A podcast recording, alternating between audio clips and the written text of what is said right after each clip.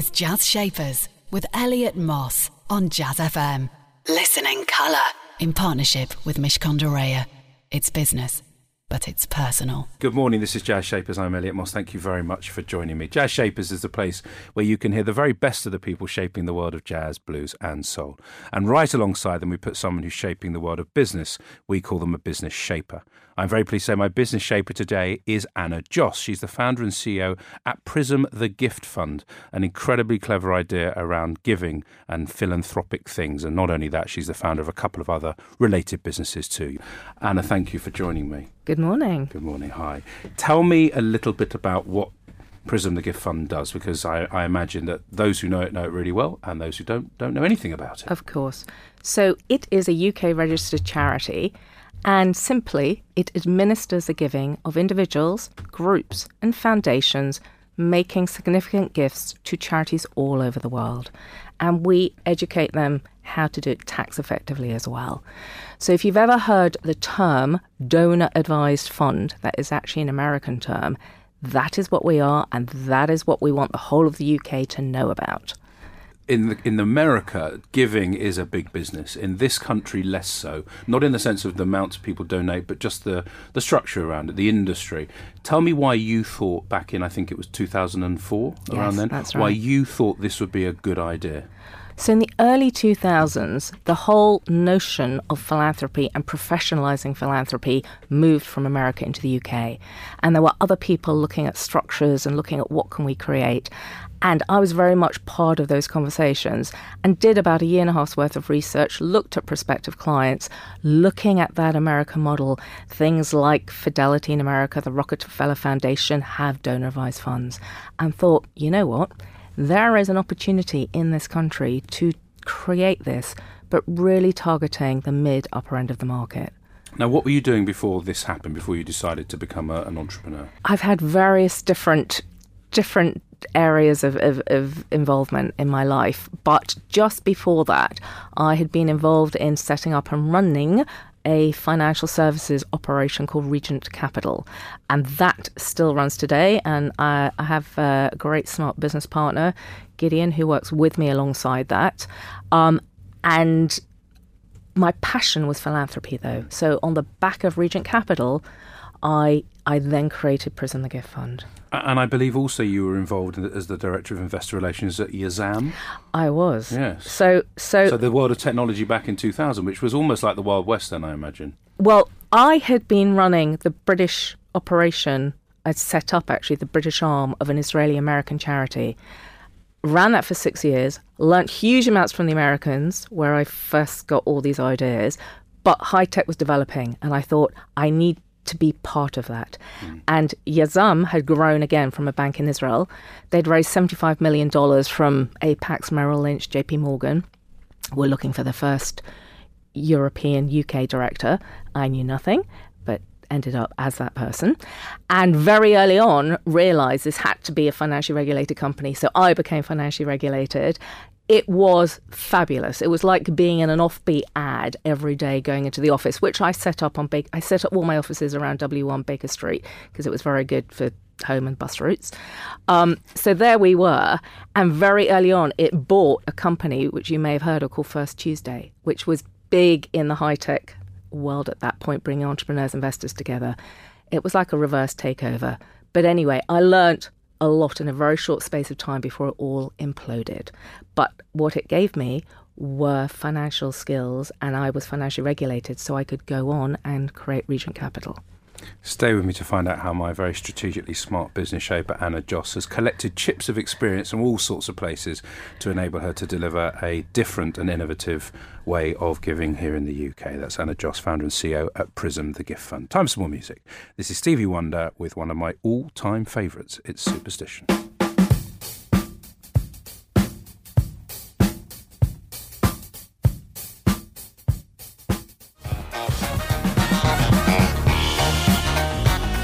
Superstition from Stevie Wonder. I know you know that because it's such a brilliant track. Anna Joss, my business shaper, founder and CEO at Prism, the Gift Fund, and we're talking about um, exporting or rather importing really brilliant stuff that's going on elsewhere. I've always thought about uh, of, of businesses that are working elsewhere or ideas that it's a bit like time travel. You've gone back in time a little bit, you jumped in the TARDIS, you've gone and grabbed the idea, Anna, and then you brought it here. But because we haven't seen it here, it works.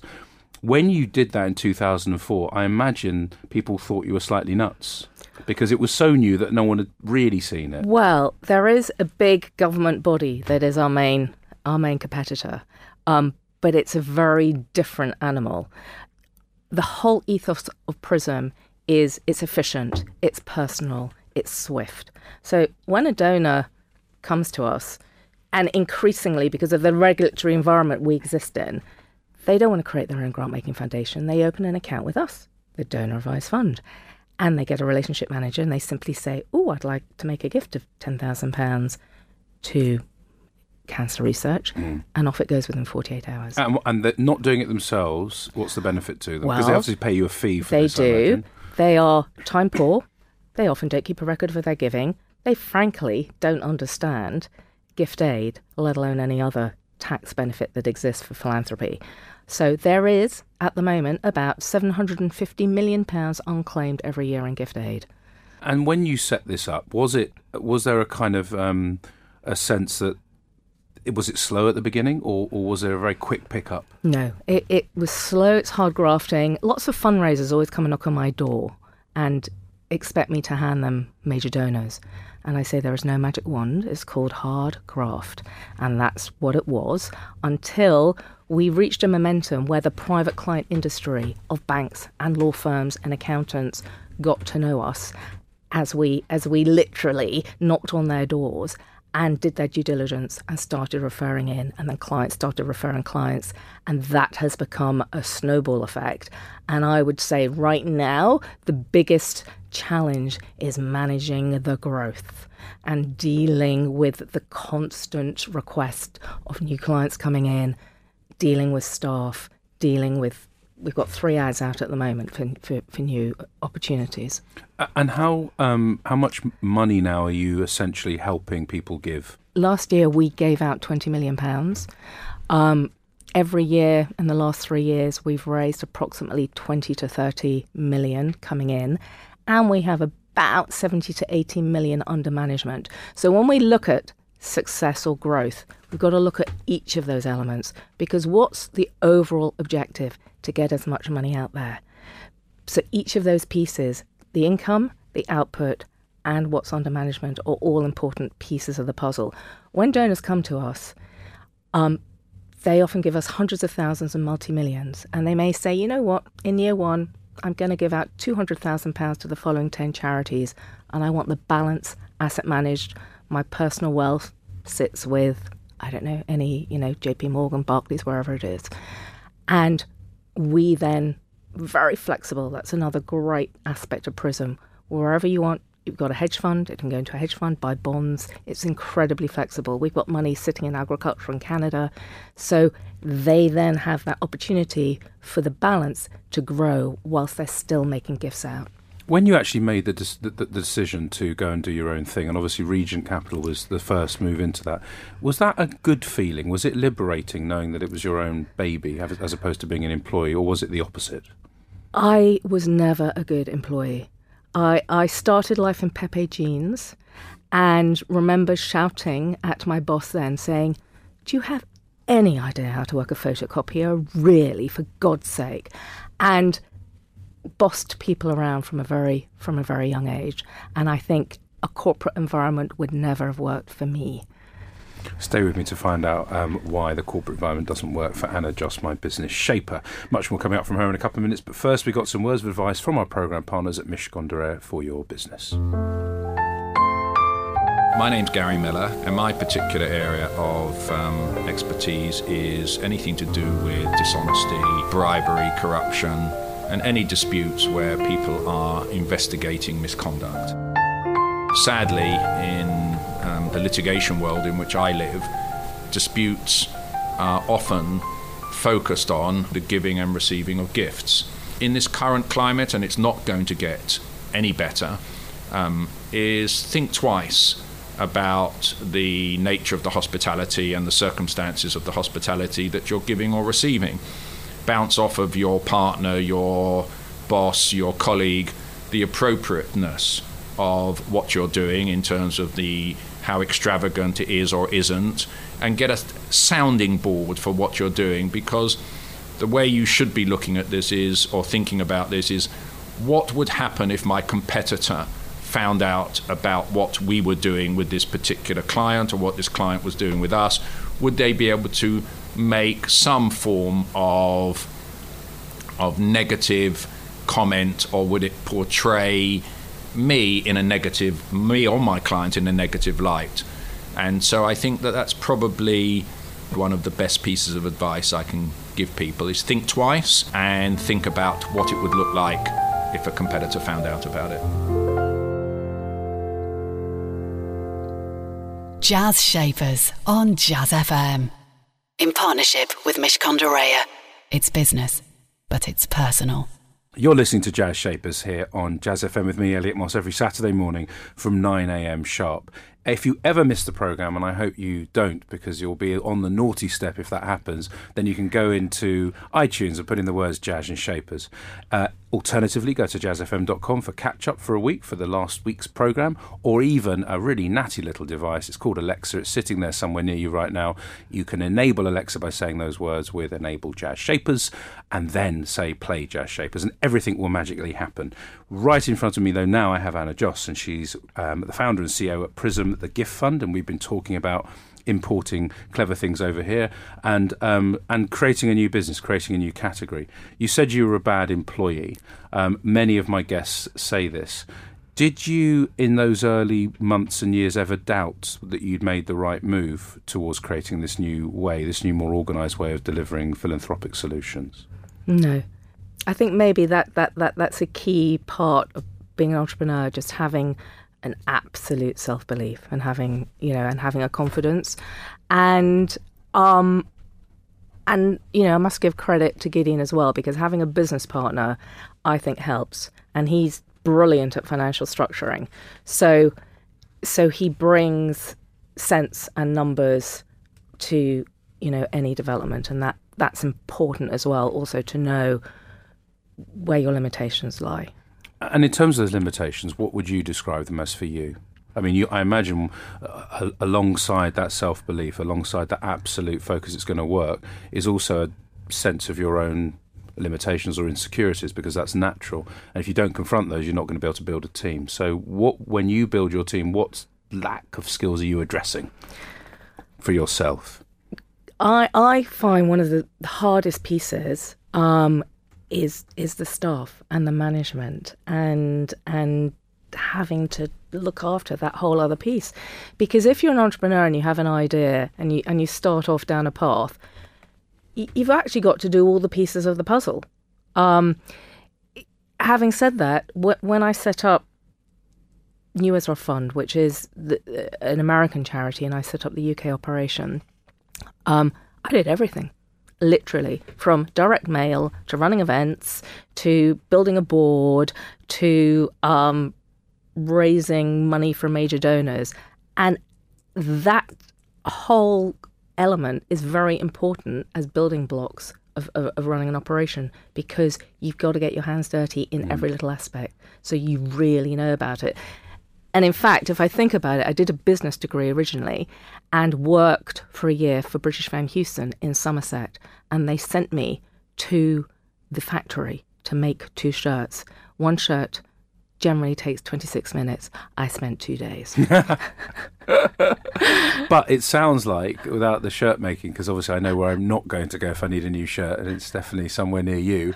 Um, it sounds like you quite like being in control, though, and that sense of doing it all yourself is almost, although it's hard, it's kind of easier. It sounds like the team thing and then the delegation and the letting go is a bit trickier.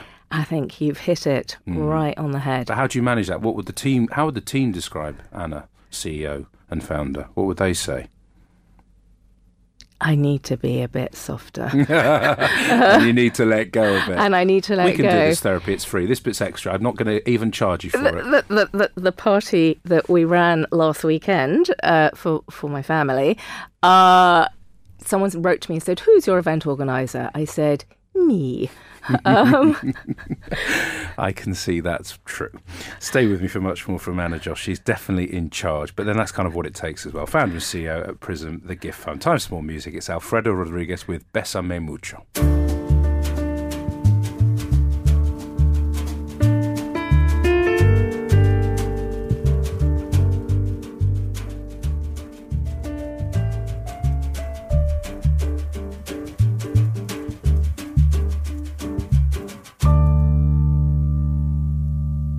That was Besame Mucho from Alfredo Rodriguez, a gentle take on that classic.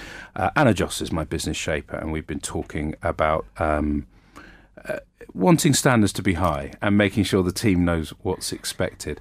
Uh, where, I mean, you obviously enjoy all the aspects, or pretty much all the aspects of the business, and letting go obviously is one of the hardest things, and I think we've established that. Um, what drives you now? You're 14 years on into the business. Uh, is it just that it should be bigger? Is it that you should be better? Because there's more and more regulation. It's getting tougher. We're hearing, unfortunately, in the news, lots of stories about huge charities losing control because they're employing thousands of people around the world. What for you does success look like over the next three to five years? So, I think there are two answers to that question. One is why, and why am I doing this? And I always, whatever I've always done, I always want to do it to the best of my ability. And why do you think that? What drives that in you, Anna? It, it's inherent. I can't do it any. I don't know how to do it any other way. It's just I can't do something. You know, when I have people for dinner, I want the flowers there. I want it, I can't do it any We're available way. on Friday, by the way, so, so next week. we we put, put it in the diary. I, I bet you cook well. and you prepare the flowers or you organise whatever it is. Yeah, it's all it's ordered. All Thursday night, yeah. early Friday yeah. morning. Yeah. We'd love to have you. um, but sorry, yes. So, and the other piece, yes. the other piece, and we just had a great blue sky session with with our board um, in November and created a vision for the next few years. And that vision is let's get to half a billion Let's get to half a billion. And why? Because we can shape philanthropy in this country if we let everyone know how easy it is to have a donor advised fund, to encourage giving, to educate people to give. We, we can change the landscape and the amount that people give in this country. And that's that's our vision. That's where we're heading. So shaping the shaping the whole world of giving. It within shaping, is there a part of it which talks about driving governance and accountability of the very charities you're giving to because it seems to me that that contract that relationship that sense of trust is being has been diminished slightly mm. and it needs looking after how does a business like yours do that in the way that a vanguard in the asset management world would affect the governance of the businesses it invests in so it is fundamental the regulation that one's under as a charity and the giving to know who you're giving to to get reporting back, to get accounts, particularly when you have people giving multi year gifts. You're not going to give year two unless you're happy with what they've done with year one. And because we can gift all over the world, the kind of regulation and due diligence we go through before we can make a gift overseas is very extensive. So it's increasingly, you're right, increasingly burdensome running a charity, but there is our opportunity because lots of people do not want to create their own grant making foundation or do not want to create their own operational charity and come to us to use our regulatory roof because we have that expertise. And very briefly, on I think part of it is governance and regulation, but the other part's culture, because what drives big organisations is a sense of values. Are you thinking about how you might help charities do that, or is that beyond beyond the remit? I think that is beyond the remit, and that's another lesson that I have learned because people throw things at yeah, me. Yeah, you can fix How that. How about yeah, doing that? Yeah, How about um, you know the latest? Why don't you become the compliance expert for grant making foundations and tell them all the new policies they need to create? Policies on vulnerable people, policies on on children. And I said, that's not what we do.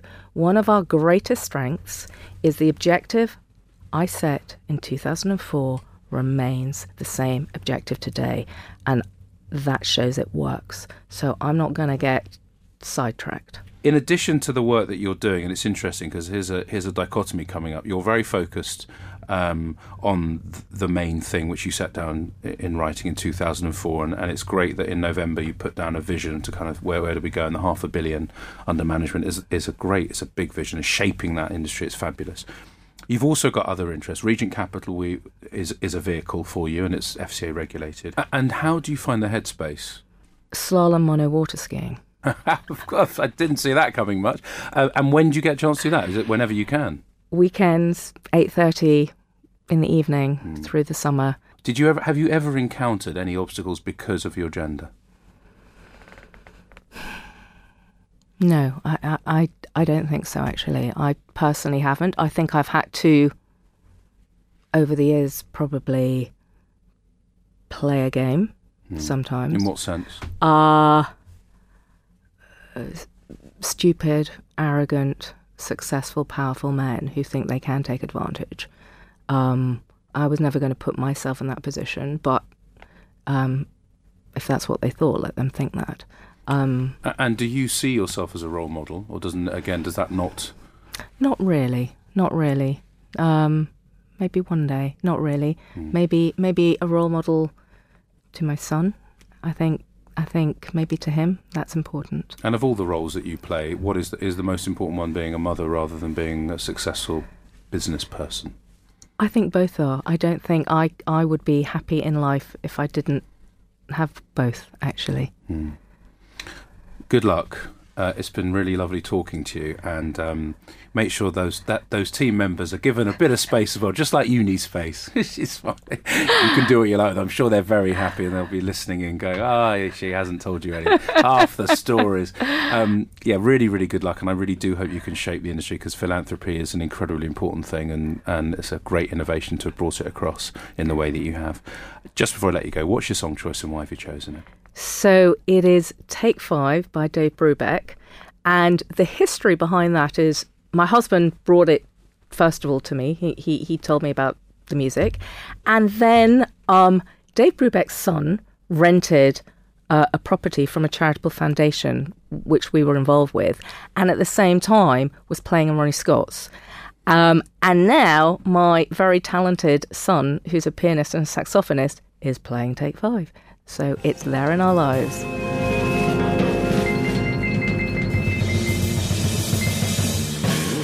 That was Dave Brubeck with Take Five, the song choice of my business shaper today, Anna Joss. She identified an opportunity and she went hell for leather to make it happen here in the UK. She had huge amounts of self belief, and this has really helped ensure that she continues to drive her business forward. And finally, she understands the importance of focus. She's focused on what she will do and what the business will do, not what it won't do. Really, really good stuff. Thank you for listening today. I do hope you've enjoyed Jazz Shapers with me, Elliot Moss, here on Jazz FM. Stay with us for much more from the world of jazz, blues, and soul. Jazz Shapers on Jazz FM. In partnership with Mishcon de Reya. It's business, but it's personal.